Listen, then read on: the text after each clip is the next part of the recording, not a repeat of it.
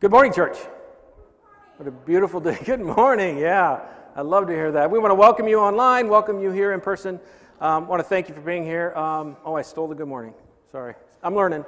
Hey, I want to thank you guys. Hopefully, you have received this magnet. Raise your hand if you have a magnet. Click a like on the, on the online if you have a magnet. If you don't, make sure that uh, we know how to get these to. We want you to have this. I'm really excited about doing this initiative of Who is uh, My Neighbor or the Art of Neighboring together with uh, uh, Dallas Church and Village Church. It's really exciting for me to be back here at home. It feels like home. Coming here kind of feels like going to mom's house for the holidays, where you come home, you're taken care of. Like, I can't tell how many people ask me, How you doing? Can I get you anything? Uh, last week, we even got to go to Jackie's and she fed us, which is the best part about being home. It was awesome. It was awesome. I want to thank you. Those of you who don't know, uh, I'm Mike. I'm the pastor of Village Church, and we are the daughter of Dallas Church. So, um, years ago, uh, the Baumans and the Millers moved to Oregon to help start Dallas Church. And uh, through just the beauty of what ministry does, three years later, Dallas Church sent us to plant a church to share the gospel in the Corvallis area. And here we are. This October will be nine years. Isn't that awesome? Nine years. Nine years. Wow.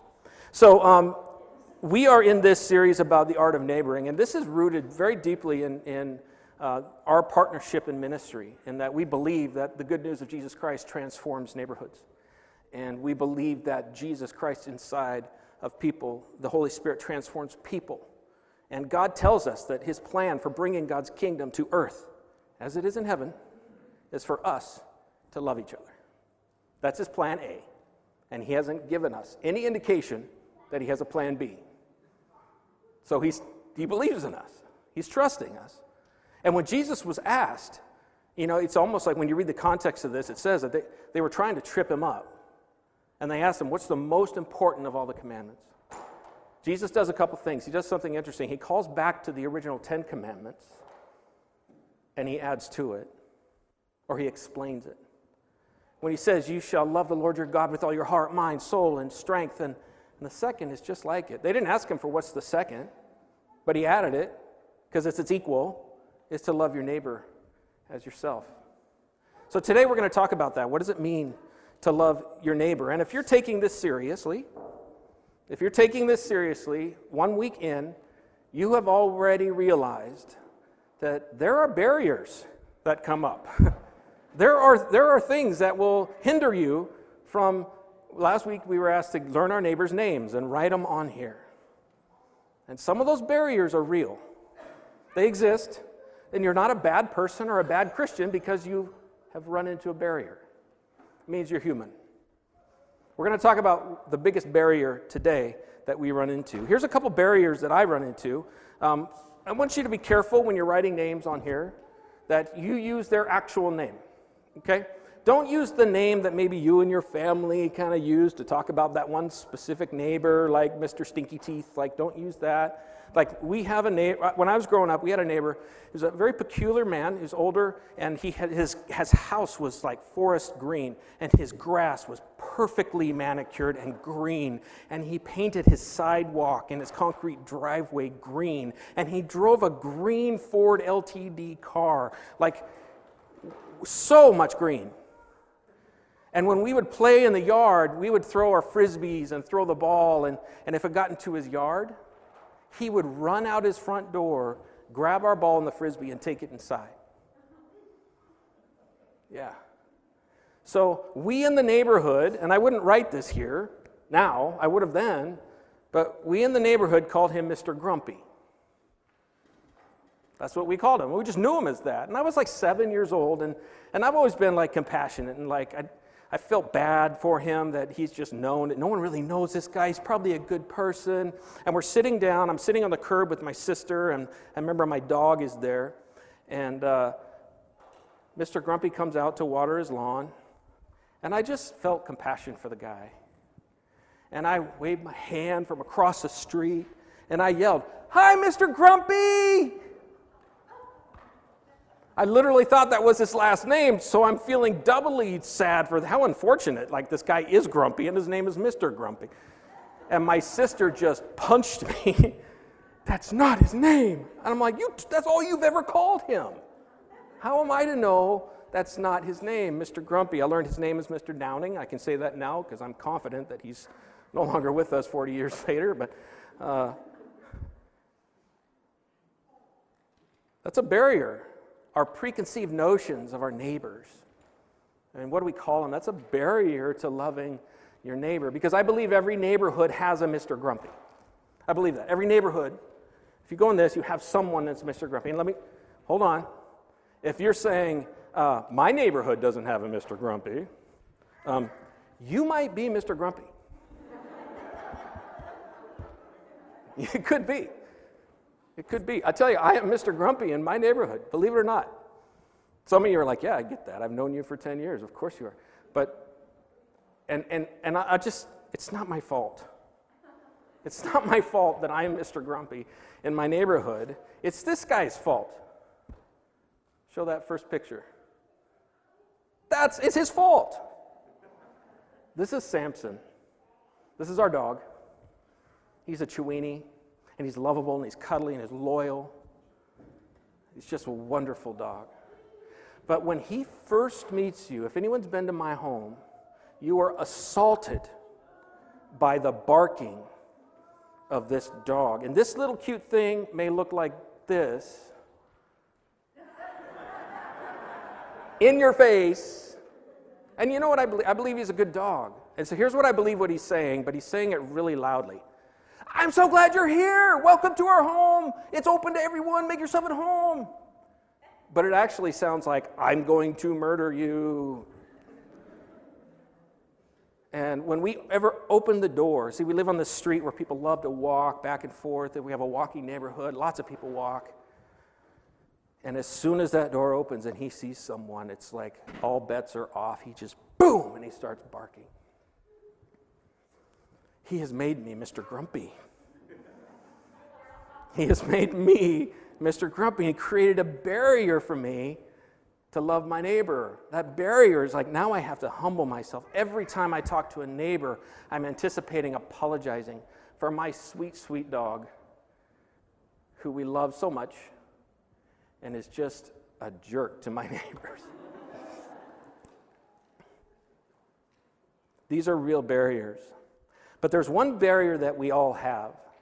And if you're working this, you probably have run into it.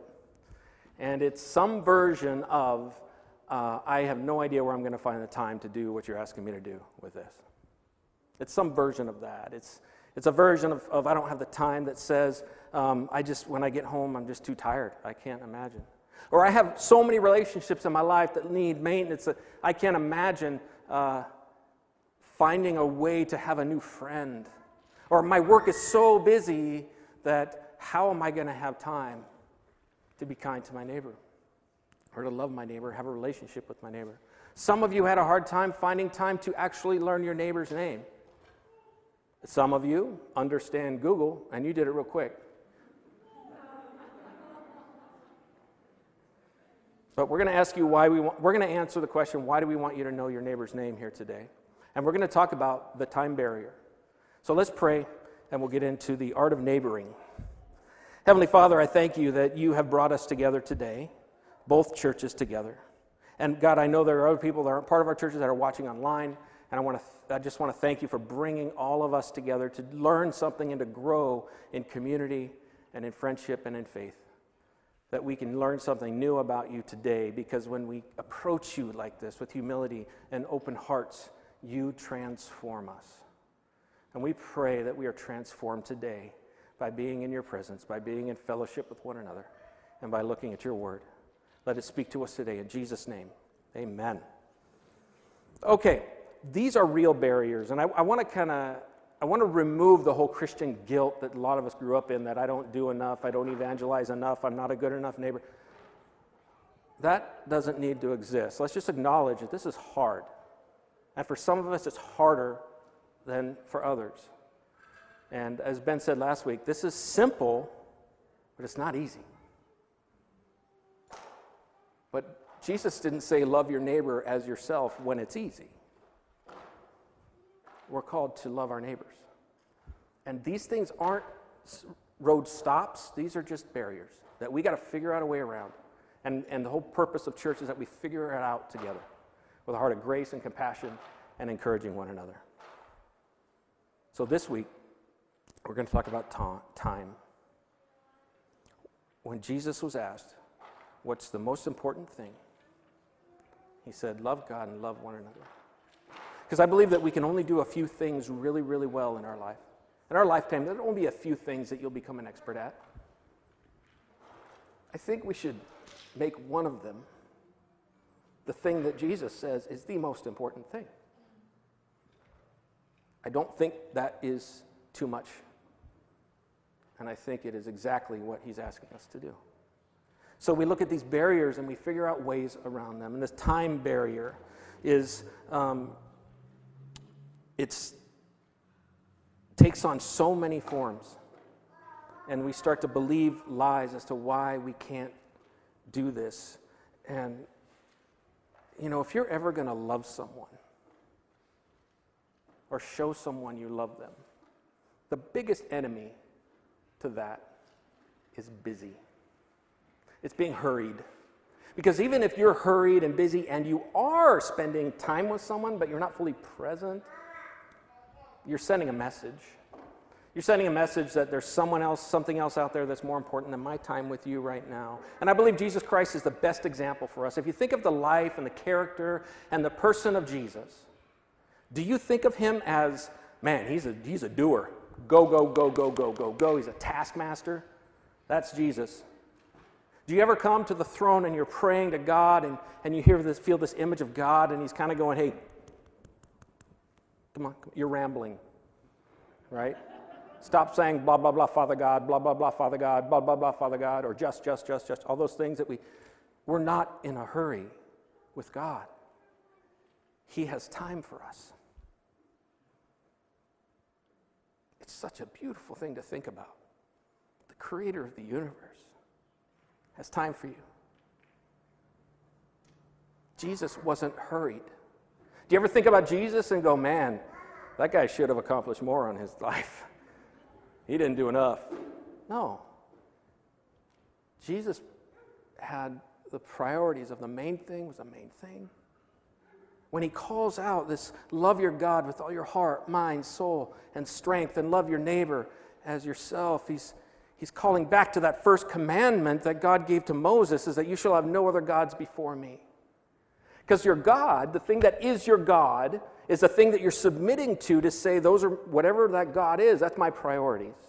And the conflict we have now, and this is why I have empathy for us that are struggling with this, because one, uh, we, are, we are in a culture that elevates busy as a virtue.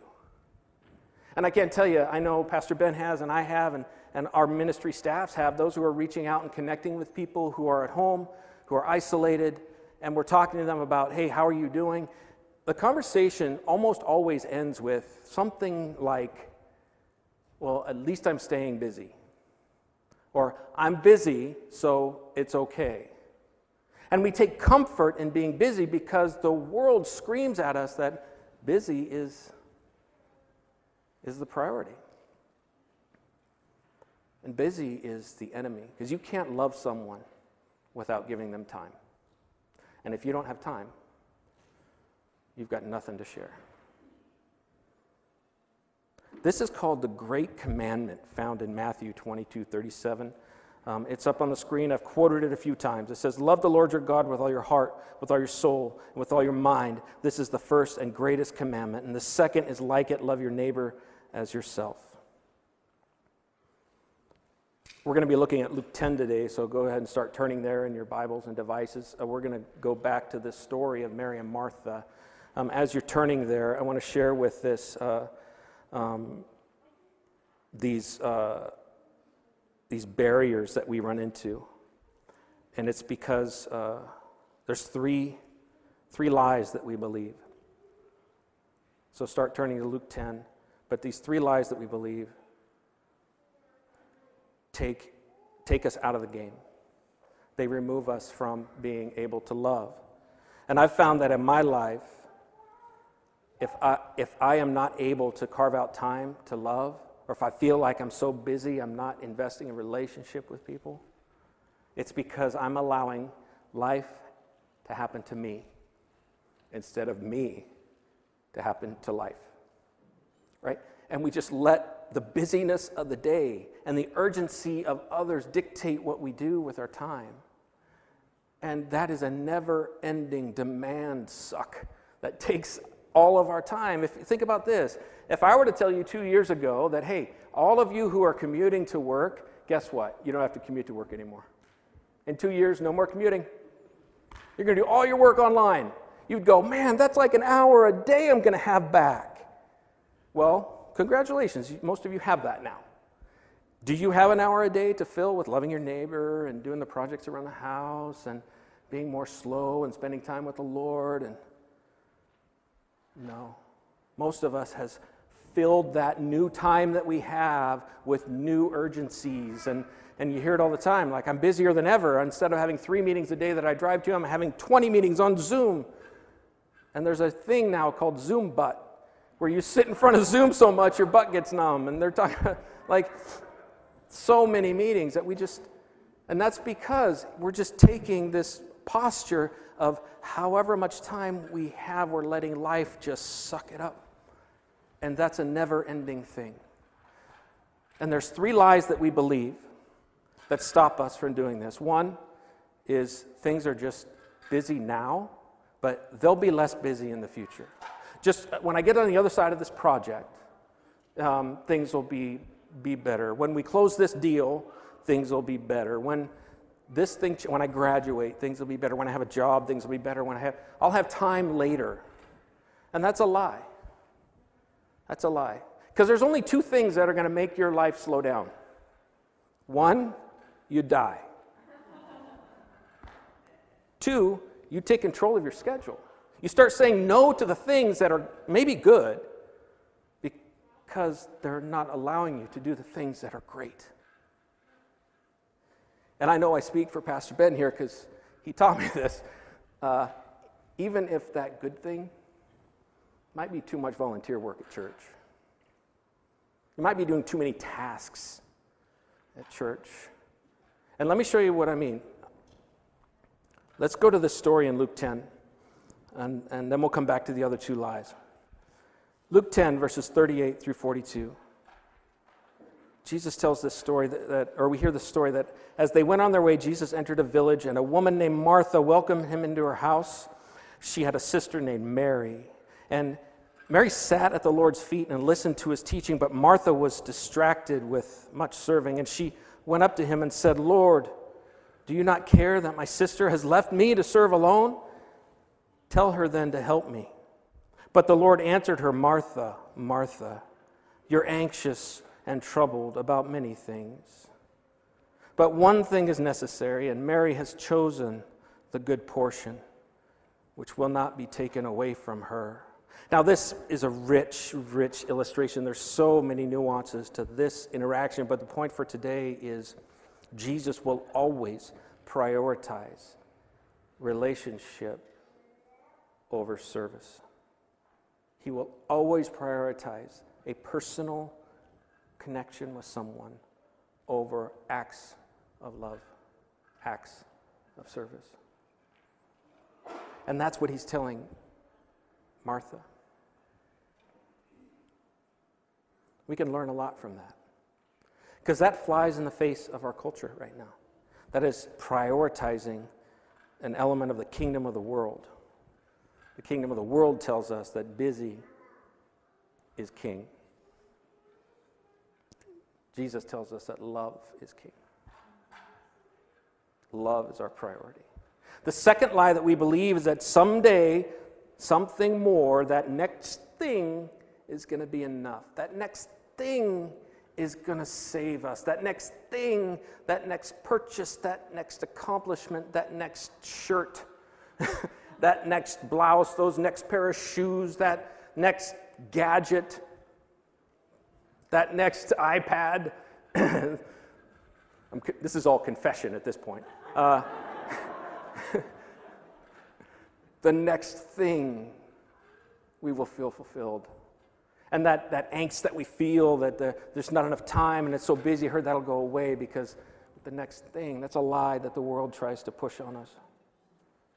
The third lie we, that we believe is this is how successful people are busy. Look at the titans of industry that we celebrate. Every one of them is known for working 20 hour weeks and living their brand and, and just, but at the end of their life, it's always the same old story. It's like an 80s band behind the music thing. It kind of just repeats itself and repeats itself. These, these great men and women, they accomplish great things and then they celebrate the end of their life and they're empty and lonely and sad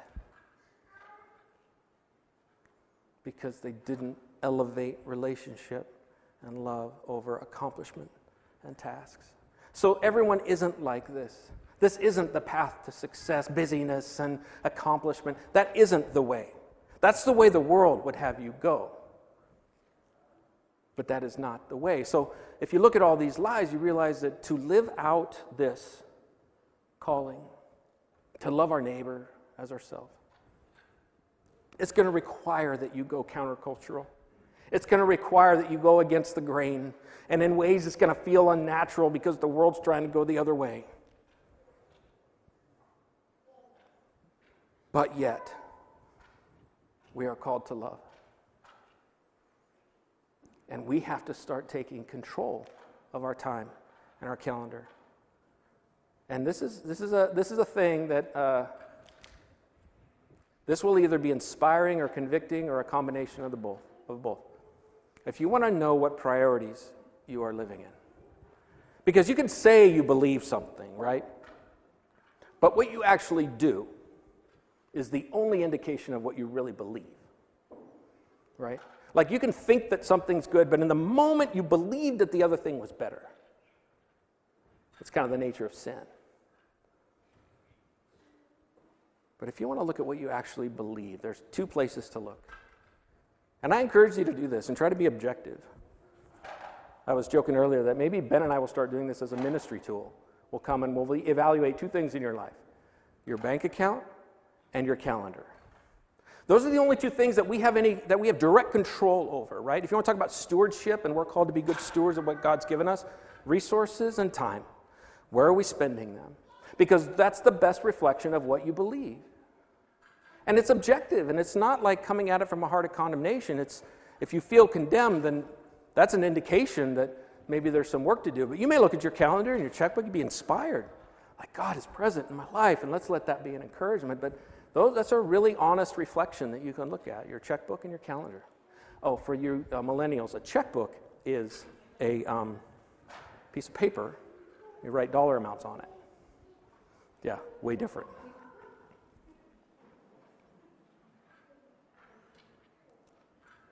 When we go countercultural, we have to say no to good things so we can say yes to the great thing.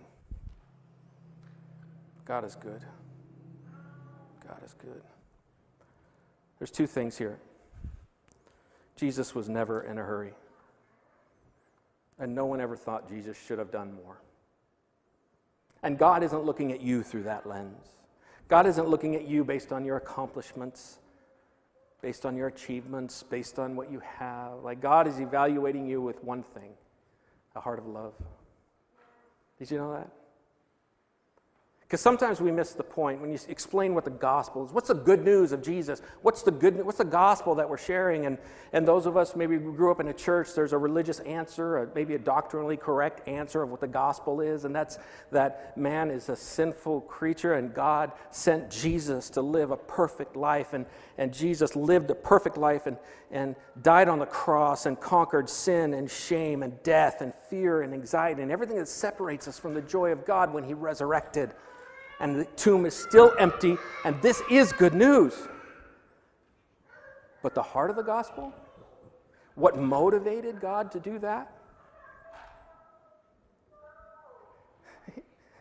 God actually loves us. There's actual feelings of affection for us. When he thinks about you, when he thinks about me, he can't help but be overwhelmed with the ultimate amount of agape love for his children. And he assured that when Jesus Christ had victory over those things. So we have it sealed and guaranteed that when God thinks of you, it's forgiven and free and white as snow and pure and righteous and pure in front of Him. We stand before God that knows us to the depths of our core and sees us as worthy of His presence. He loves you. It's impossible for God to love us any less. And nothing we do will change that. It's impossible for God to love us anymore. Nothing we can do will change that.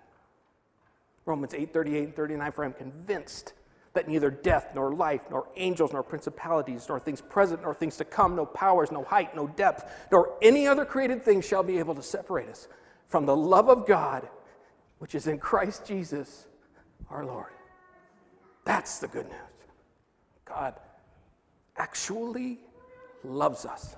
God just doesn't do random acts of love at us and for us. God loves us. And this is why the greatest command is for us to love God, be in love relationship with God, with everything we have, because God loves us with all of his heart and his mind and his soul and his strength. God loves us that way. And everything God gives us is designed for us to take and give to others our time, our money, and yes, His love. We are merely stewards, we're conduits. Our life on this earth is, is a vapor. We get to love. What's a, Christians have the best job in the world. We're not called to judge people, we're not called to fix people, we're called to love people. That's good news. That's a privilege. What a great, great mission he's put us on.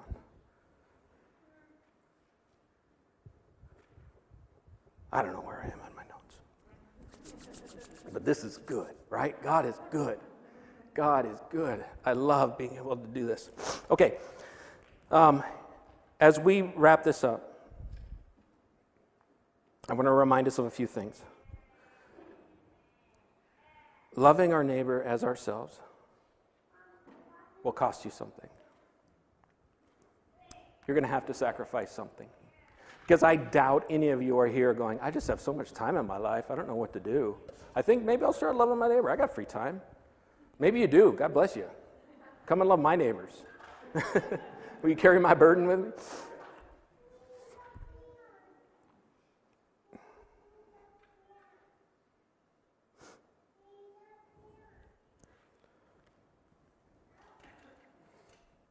these acts of love that we tend to mistake for actual love.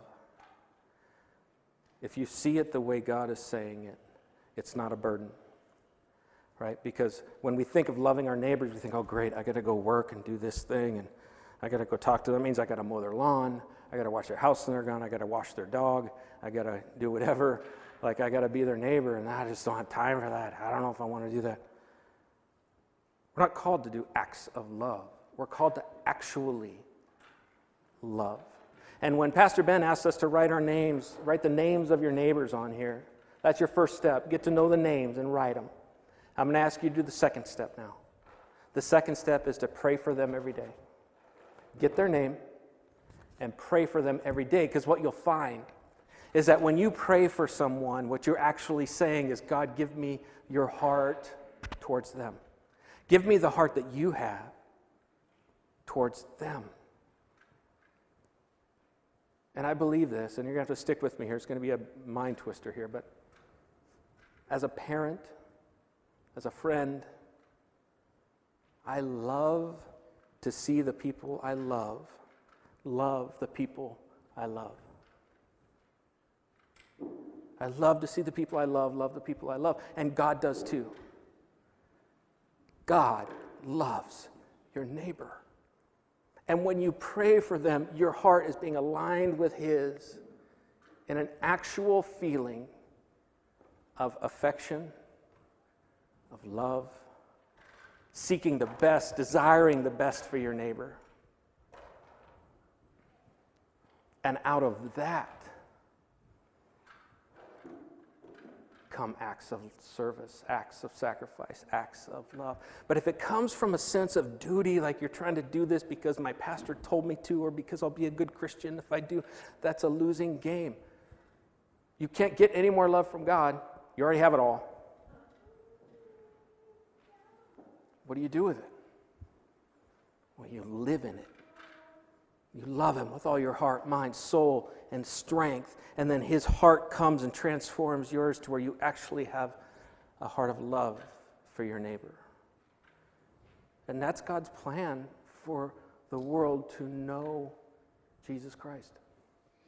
If this is foreign to you, if this is new to you, if this is something you're like, I can't even see, like my neighbor has offended me so greatly, I can't even see a path to a way to forgive them, I want to invite you to experience a life with Jesus Christ as your Lord and Savior.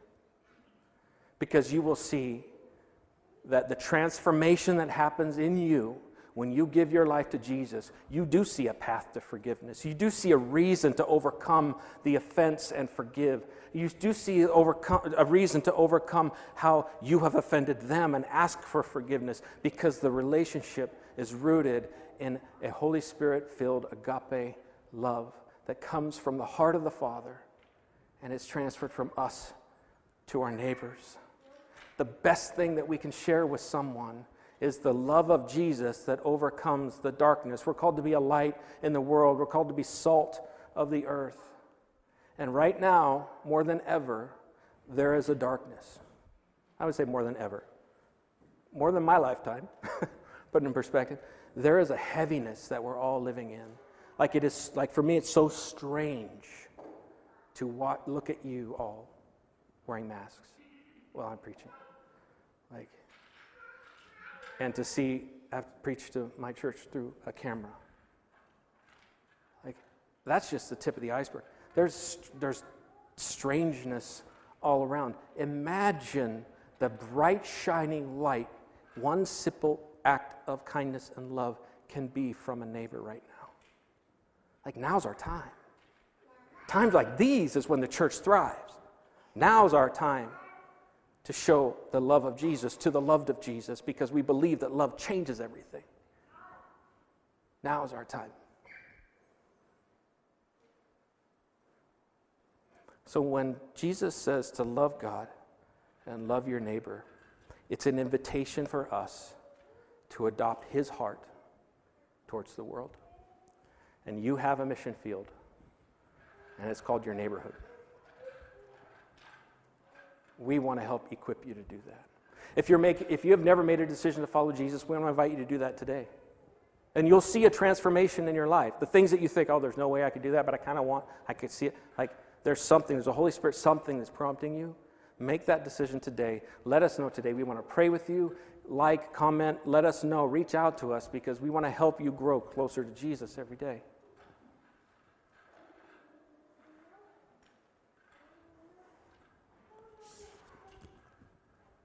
Get to know your neighbor's names and pray for them by name daily, and you will see your heart transform, and acts of love will come out of it.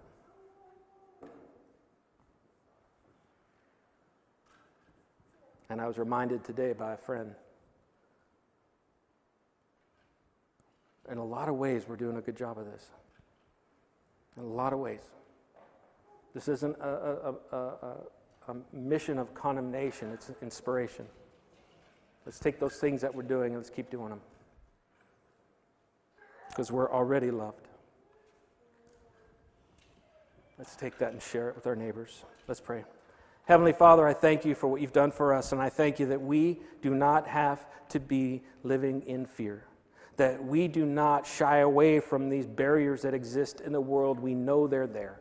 We see them, we are not deceived by them, and we claim your victory over them, God. This barrier of time, this, this, this lie that we believe that we just don't have the time or energy or, or the position or the place, God, I pray that you would conquer that through a heart transformation of your love.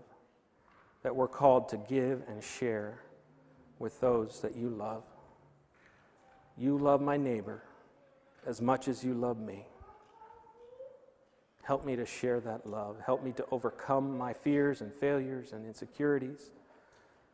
Overcome the lies of this world that would pressure me into taking away from the stewardship of time. God, help me be a good neighbor. Help us all to be good neighbors so we can see the world transform one neighborhood at a time. In Jesus' name, amen.